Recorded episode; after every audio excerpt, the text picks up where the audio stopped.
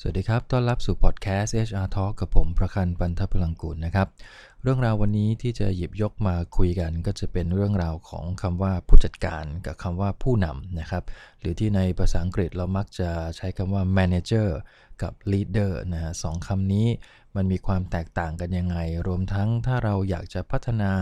คนที่เป็นผู้จัดการมือดีของเราเนี่ยให้เติบใหญ่ขึ้นไปเป็นผู้นำ ของเราของหน่วยงานหรือขององค์กรก็แล้วแต่ เราจะต้องใส่ความรู้ทักษะอะไรเข้าไปบ้างนะครับเพราะฉะนั้นสิ่งที่เราต้องคุยกันก่อนก็คือ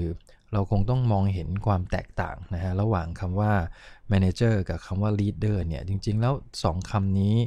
ในแง่ของหน้าที่ความรับผิดชอบรวมถึงคุณลักษณะเนี่ยมันแตกต่างกันยังไงบ้าง ผมเชื่อว่าในถึงในวันนี้นะครับ แม้ว่าเราจะมีความรู้ ก้าวไกลนะฮะมีช่องทางในการหาความรู้ต่างๆ มากมาย แต่เชื่อไหมฮะก็ยังมีความเข้าใจผิดกันค่อนข้างเยอะระหว่าง 2คำนี้นะครับก็คือคำว่าผู้จัดการกับคำว่าผู้นำนี่แหละ บางคนเนี่ยเป็นผู้จัดการที่ดีนะแต่ก็มองว่าตัวเองเป็นผู้นำที่ดีก็มีนะแล้วจริงๆ แล้วอะไรล่ะ ที่จะเป็นตัวบอกว่านี่คือผู้จัดการนี่คือผู้นำเรามาดูตัวแรกกันก่อนนะครับ ก็คือตัว manager หรือว่าผู้จัดการนะครับ ตัวผู้จัดการหรือคำว่าผู้จัดการเนี่ยมันเป็นบทบาทหน้าที่สำคัญอันหนึ่งของบุคคลคนหนึ่งนะฮะที่ทำหน้าที่ในแง่ของการบริหารจัดการ คือคนที่เป็นผู้จัดการจะต้องมีบทบาทอันนึงคือทำให้มั่นใจได้ว่าทุกคนที่อยู่ในทีมงานเนี่ยนะฮะสามารถที่จะทำงานได้สำเร็จ ตามเป้าหมายที่กำหนด เป็นคนที่คอยกำกับดูแล process ก็คือกระบวนการในการทำงาน ไม่ให้หลุดขั้นตอนที่ถูกต้อง เวลามีปัญหาอะไรก็จะเข้าไปแก้ไข เพื่อสุดท้ายแล้วเป้าหมายคือทำให้งานที่อยู่ในขอบข่ายความรับผิดชอบของทีมของเราเนี่ยสำเร็จได้ตามเป้าหมายตามแผนงานที่กำหนดเอาไว้นั่นเองเพราะฉะนั้นทักษะที่สำคัญนะครับของคนที่เป็นผู้จัดการที่ดีแน่นอนครับหนีไม่พ้นหนึ่งเรื่องของการวางแผน การกำหนดสเต็ปการทำงาน การรู้ว่าเป้าหมายที่จะทำให้เราที่จะบรรลุมันคืออะไร แล้วก็วางแผนเพื่อวิ่งไปหาเป้าหมายนั้น หลังจากนั้นก็ต้องมีทักษะในการควบคุมติดตามดูแลนะกระบวนการทำงานทั้งหมด โดยจะต้องไปดูแลควบคุมความคืบหน้าของการทำงานของพนักงานหรือของลูกน้องตัวเองเนี่ยแหละครับ ว่าในแต่ละขั้นตอนเนี่ยมันเข้าตามแผนงานที่เรากำหนดไว้หรือไม่ นะแล้วก็รวมถึงการเข้าไปแก้ไขปัญหาเฉพาะหน้านะฮะเพราะว่าตรงนี้เวลาเราทำงานตามขั้นตอนบางครั้ง มันเกิดปัญหาขึ้นมาตอนนั้นเลยเนี่ยดังนั้นผู้จัดการที่ดีก็จะต้องมีทักษะในแง่ของการแก้ไขปัญหา การตัดสินใจบางอย่างหน้างาน เพื่อทำให้งานมันสำเร็จมากขึ้นนะครับอันนี้ก็คือบทบาทคร่าวๆนะฮะของคนที่เป็นผู้จัดการ ส่วนในอีกมุมหนึ่งก็คือมุมของผู้นำละผู้นำต่างกับผู้จัดการยังไง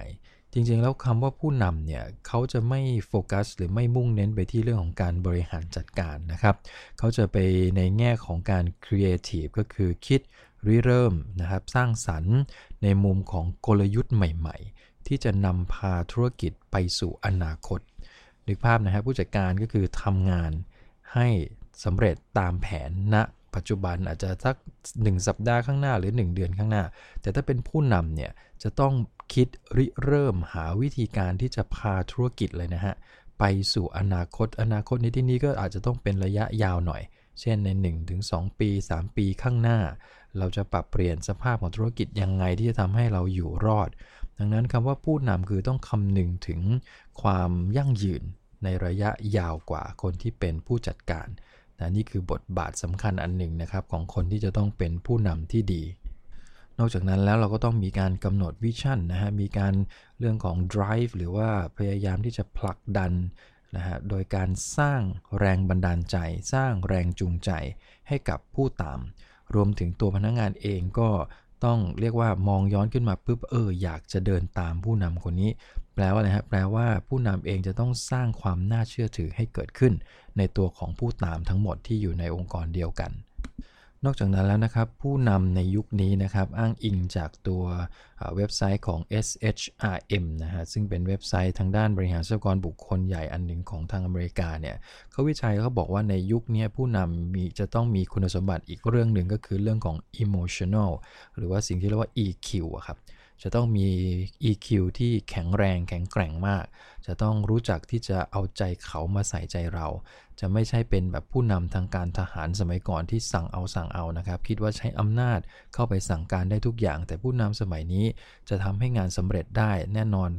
แรงบันดาลใจสำคัญ รวมถึงต้องเข้าใจคนอื่นด้วย ว่าขณะนี้คนอื่นรู้สึกอย่างไร มีข้อจำกัดอย่างไรบ้าง เพื่อจะอะไรฮะ เพื่อจะให้เขาเนี่ยเชื่อมั่นในตัวเราและทำให้เขาสามารถปรับเปลี่ยนพฤติกรรมยินดีที่จะเปลี่ยนตัวเองนะฮะเพื่อให้ไปสู่อนาคตที่ดีที่ผู้นำวางเอาไว้นั่นเอง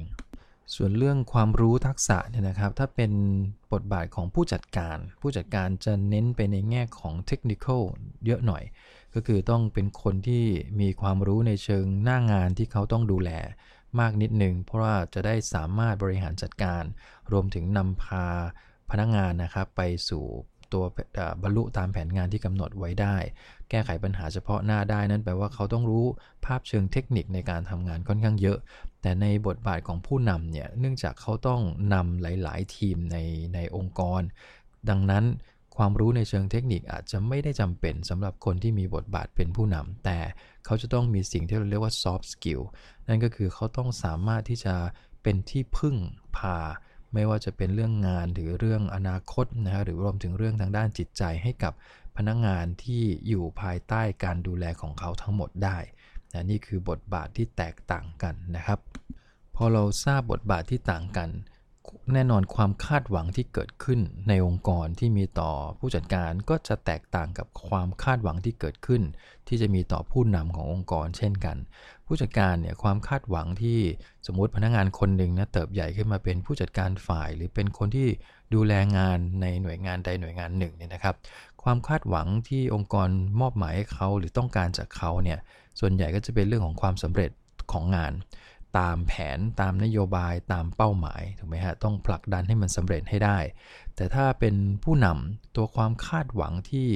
เราคาดหวังจากตัวผู้นำเนี่ยก็คือคาดหวังว่าอนาคตขององค์กรจะต้องรุ่งเรืองสดใสนะครับ คาดหวังเส้นทางที่จะมุ่งไปหาอนาคต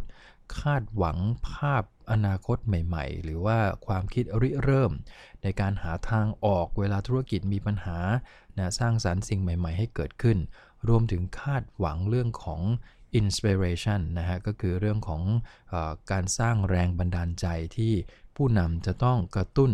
ให้ผู้ตามทั้งหมดในองค์กรของเขาเนี่ยมีแรงบันดาลมีแรงบันดาลใจในการที่จะสร้างสรรค์ แล้วก็สร้างทำสิ่งใหม่ ๆ ให้เกิดขึ้นในองค์กรได้ด้วยนะครับ ดังนั้นพอเราเห็น ความแตกต่างไม่ว่าจะเป็นเรื่องของคุณสมบัตินะฮะเรื่องของความคาดหวังแล้ว เราคงจะพอมองออกนะครับว่าจากการที่เราต้องการที่จะพัฒนาผู้จัดการมือดีคนหนึ่งให้เขาขึ้นไปเป็นผู้นำขององค์กรของเราเนี่ยเราจะต้องเติมอะไรเข้าไปบ้างนะส่วนใหญ่แล้วคนที่เป็นผู้จัดการแล้วมีฝีมือดีๆเนี่ยเรื่องของเทคนิคในการบริหารจัดการเนี่ยผมว่าอันนี้เป็นอะไรที่ไม่ต้องไป เพิ่มเติมอะไรมากละไม่ว่าจะเป็นเรื่องของการวางแผนควบคุม ดูแลนะฮะการติดตามนะครับสิ่งต่างๆ เหล่านี้ที่เป็นบทบาทในการบริหารเนี่ยผมว่าถ้าเขาเป็นผู้จัดการมือดี แล้วก็ผ่านร้อนผ่านหนาวมานานเนี่ยนะฮะสิ่งเหล่านี้มันอยู่ติดตัวเขาแล้วล่ะครับ ดังนั้นการที่จะขยับจากเป็นผู้จัดการมือดีให้เป็นผู้นำที่องค์กรหรือพนักงงานทุกคนให้การยอมรับ นั่นแปลว่าเราก็ต้องไปเพิ่มในส่วนที่เป็น soft skill เข้าไป ให้กับตัวผู้จัดการมือดีคนนั้น โดยเฉพาะในเรื่องของการมองไปในอนาคต เพราะในยุคนี้ครับเราจะเห็นหลายองค์กรนะครับเป็นผู้จัดการที่เก่งมาก แต่พอเริ่มเปลี่ยนแปลงบทบาทตัวเองขึ้นเป็น leader ขององค์กรละคราวนี้เขาจะมองเรื่องของอนาคตองค์กรไม่ค่อยออก ก็มักจะวนเวียนอยู่กับงานของตัวเอง แทนที่จะ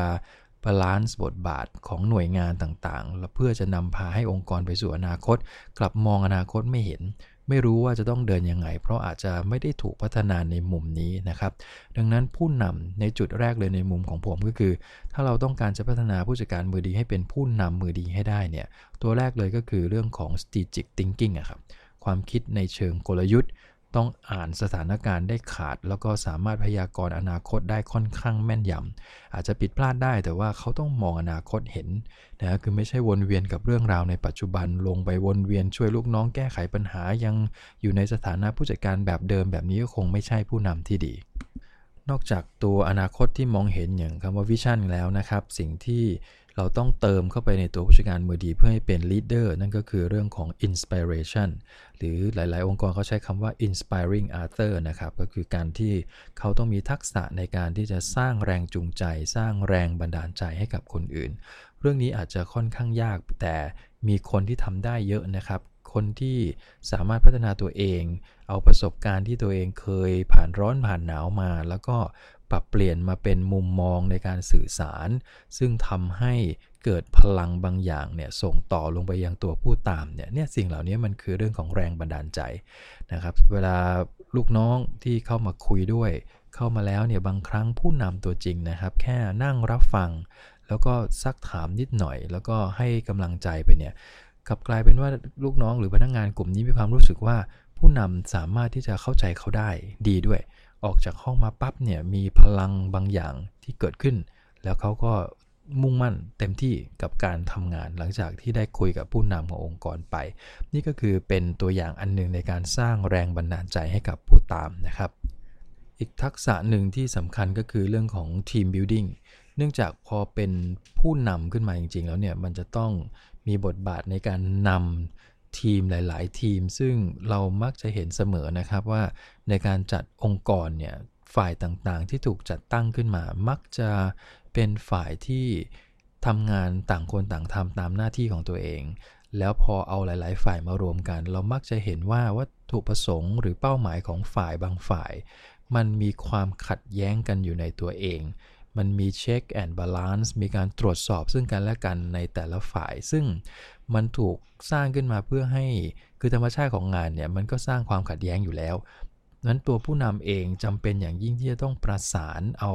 สิ่งเหล่านี้ให้มันไปในทิศทางเดียวกัน เอาตัวอย่างง่ายๆนะฮะอย่างเช่น เรามีฝ่ายผลิตเราบอกว่าเฮ้ยคุณต้องทำผลผลิตให้ได้เต็มที่ แล้วเราก็บอกมีฝ่าย QC ตั้งขึ้นมาเพื่อไปตรวจสอบคุณภาพของการผลิตขึ้นมา ซึ่งถ้าเรามองกันแบบตื้นๆนะฮะเราก็จะมองว่า เอ้ยทำไมต้องตั้ง QC ขึ้นมาด้วย นายจะหาคนมาจับผิดผมหรือยังไง ไม่ไว้ใจในสิ่งที่ผมทำหรืออย่างไร ในความเป็นจริงคือไม่ใช่ เราตั้ง QC ขึ้นมาเพื่อตรวจสอบเพื่อทำให้มั่นใจถูกไหมฮะอย่างไรก็ดีในแง่ของงานการทำงานเนี่ยมันเกิดคอน FLICT กันอยู่แล้วล่ะในฐานะของการออกแบบ process การทำงาน แต่คนที่เป็นผู้นำจะทำยังไงให้ผู้จัดการของสองฝ่ายเนี่ยเดินไปในเป้าหมายเดียวกันให้ได้ นั่นก็คือเรื่องของทีมที่เป็น inter team เลยนะฮะไม่ใช่ทีมของฝ่ายตัวเองเท่านั้นนะครับ แต่เราจะต้อง build inter team ทั้งองค์กรให้เป็นทีมเดียวกันให้ได้ คือไม่มีการ take side ผู้นำไปเชื่อมั่นในทีมอีกทีมหนึ่งแล้วก็ปล่อยอีกทีมหนึ่งทำงานไปตามยถากรรม แบบนี้ก็ไม่ควรจะเกิดขึ้นในบทบาทของคนที่เป็นผู้นำ ดังนั้นเรื่องของทีมเวิร์กหรือ team building จึงเป็นอีกเรื่องหนึ่งที่สำคัญมากในสภาพท่ามกลางความขัดแย้งที่มักจะเกิดขึ้นในยุคปัจจุบันเนี่ยผู้นำมือดีๆเนี่ยจะสามารถทำให้ความขัดแย้ง ภายในองค์กรเนี่ยมันลดลงได้ด้วยแค่เพียงความเชื่อมั่นในตัวผู้นำที่มีต่อพนักงานทุกคนนะครับ คำถามก็คือแล้วทักษะพวกนี้มันจะเสริมสร้างให้ผู้จัดการที่ดีกลายเป็นผู้นำได้อย่างไรคำตอบก็คือมันไม่ใช่แค่เพียงการส่งไปฝึกอบรมหลักสูตร leadership ดีๆ กลับมาเขาก็จะกลายเป็นผู้นำที่ดีได้ คงไม่ใช่แค่นั้น ปัจจุบันนี้เรายอมรับกันแล้วนะครับว่าเรื่องของ leader เนี่ยมันคือพฤติกรรมที่เขาต้องแสดงออกให้กับพนักงานเห็น ดังนั้นการที่คนคนหนึ่งจะสามารถเปลี่ยนแปลงพฤติกรรมของตัวเองได้จนกลายเป็นผู้นำที่มีความน่าเชื่อถือเนี่ยนะฮะเขาจะต้องอาศัยพลังกายพลังใจของเขาด้วยส่วนหนึ่งที่สูงมาก ที่ยอมที่จะเปลี่ยนแปลงพฤติกรรมบางอย่าง หรืออุปนิสัยบางอย่างที่มันติดตัวเข้ามาตั้งแต่เด็กๆนะฮะจนกระทั่งโตขึ้นมา พอมาเป็นผู้นำเนี่ยต้องไปปรับอุปรุงนิสัยต่างๆ เหล่านั้นเนี่ยซึ่งมันยาก ดังนั้นพลังกายพลังใจของเขาจะต้องมีเต็มที่ มี passion ในแง่ของการเป็น leader อย่างเต็มที่ อันที่ 2 ก็คือต้องมีโค้ชอันนี้เรียกว่าหลาย ๆ องค์กรเนี่ยเขายืนยันมานะฮะว่า การที่เราจะเปลี่ยนร่างจาก good manager เป็น good leader เนี่ยด้วยตัวเองเนี่ยมันพอได้อยู่ คือไม่ได้บอกทำไม่ได้นะครับ แต่ถ้าเรามีโค้ชที่ดีมาคอยชี้ทาง มาคอย feedback มาคอยกระตุ้นนะฮะ มาคอยให้กำลังใจคนที่เป็นว่าที่ผู้นำเนี่ยเขาจะแปลงร่างจาก good manager ไปเป็น good leader ได้เร็วขึ้น ตัวสปีดมันจะดีขึ้น แทนที่จะลองผิดลองถูกด้วยตัวเอง อย่างนั้นอาจจะช้าหน่อยสำหรับยุคนี้นะครับ ในอดีตอาจจะโอเคนะครับค่อยๆฝึกค่อยๆไปลี่ยนแปลงตัวเองได้ แต่ในยุคนี้ที่เราต้องการผลลัพธ์เร็วๆ บางครั้งเราอาจจะต้องอาศัยโค้ชนะฮะที่เรียกว่า executive coach หรือ leadership coach ก็ได้เข้ามาช่วยนะฮะในการของการพัฒนาจาก good manager มาเป็น good leader ที่สำคัญอีกอันหนึ่งคือคงต้องยอมรับฟัง feedback จากทีมงานจากพนักงานทุกคนในองค์กรว่าหลังจากที่เราเริ่มต้นมาเนี่ยเราเป็นยังไงต้องมีกระจกอะฮะสะท้อนกลับมา เพราะว่าเหนือกว่าผู้นำไปแล้วเนี่ยมันไม่ใช่กระจกที่ดีแล้วนะฮะถูกไหมฮะถ้าเรามองภาพผู้นำองค์กรเนี่ยเหนือกว่าเข้าไปก็เป็นบอร์ดกรรมการบริษัท ซึ่งกรรมการบริษัทไม่ได้อยู่ทำงานกับ leader คนนี้ทุกวัน ดังนั้นอะไรดีอะไรไม่ดีบางครั้งกรรมการบริษัทมองไม่เห็นหรอกครับ ถูกไหมเพราะเขาเป็นบุคคลภายนอกส่วนหนึ่ง อาจจะมีภายในส่วนหนึ่ง ซึ่งมันก็ไม่สามารถจะสะท้อนพฤติกรรมบางอย่างได้ ดังนั้นกระจกที่ดีที่สุดที่ผู้นำจะต้องมอง แล้วก็เปิดใจให้กว้าง เพื่อให้เอาสิ่งที่สะท้อนกลับมาเนี่ยมาพัฒนาตัวเองก็คือฟีดแบ็ที่มาจากพนักงงานของตัวเองนี่แหละ เราจะสามารถหยิบเอาข้อมูลเหล่านี้ครับมาพัฒนามาวางแผนเพื่อดูว่า หลังจากที่เรามีโค้ชนะครับหลังจากที่เรามีความมุ่งมั่นตั้งใจที่จะเปลี่ยนแปลงจาก manager มาเป็น leader แล้วเนี่ย feedback ต่างๆ ที่เข้ามามันทำให้เรารู้ว่าเราดีขึ้นไหมนะถ้าตรงไหนยังคงเป็นจุดบอดที่สำคัญแน่นอนเราคงไม่ไปโทษว่า เฮ้ยทำไม you มา blame ฉัน สิ่งสำคัญคือผู้นำต้องเปิดใจแล้วก็บอกพยายามพิจารณาตัวเองว่าถ้าใช่แบบนั้นแน่นอน เราคงต้องรีบเอาจุดนั้นมาพัฒนาให้เร็ว เพื่อให้เราเป็นผู้นำที่ดีได้ในอนาคตนั่นเอง นี่คือแนวทางที่ฟังดูแล้วอาจจะง่ายนะครับ แต่ในชีวิตจริงเนี่ยการเปลี่ยนจาก good manager มาเป็น good leader เนี่ยจะต้องอาศัยเวลาพอสมควรดังนั้น ถ้าเรามีแผนที่จะพัฒนาผู้จัดการให้เป็นผู้นำในอนาคตนะครับ อย่างน้อยๆ มันไม่ใช่ปีเดียวอะนะฮะต้องวางแผนกันเยอะหน่อยดังนั้น IDP ที่ท่านมีอยู่ในมือ มีเป็นเครื่องมือในการพัฒนาบุคลากรเนี่ยหยิบมันเอามาใช้นะในการพัฒนาผู้นำได้ด้วยนะครับ จะทำให้สามารถวางแผนพัฒนาพนักงานคนนั้นหรือ manager คนนั้นเนี่ยทีละ step ทีละ step ในแต่ละปีได้เลยนะแล้วก็มีการวางแผนให้โค้ชเข้ามาในจังหวะไหนแบบไหนเนี่ยแล้วก็ประเมินผลกันทุกๆ ปี หรือทุก ๆ ระยะก็ได้นะ3 เดือนหรือ 6 เดือนก็ได้ครับ เราจะเห็นความ คืบหน้าหรือความก้าวหน้าของการเปลี่ยนแปลงจาก Good Manager เป็น Good Leader อย่างชัดเจนมากขึ้น ก็ฝากประเด็นวันนี้ไว้ประมาณนี้นะครับ พบกันใหม่ในครั้งหน้าครับ ขอบคุณครับ สวัสดีครับ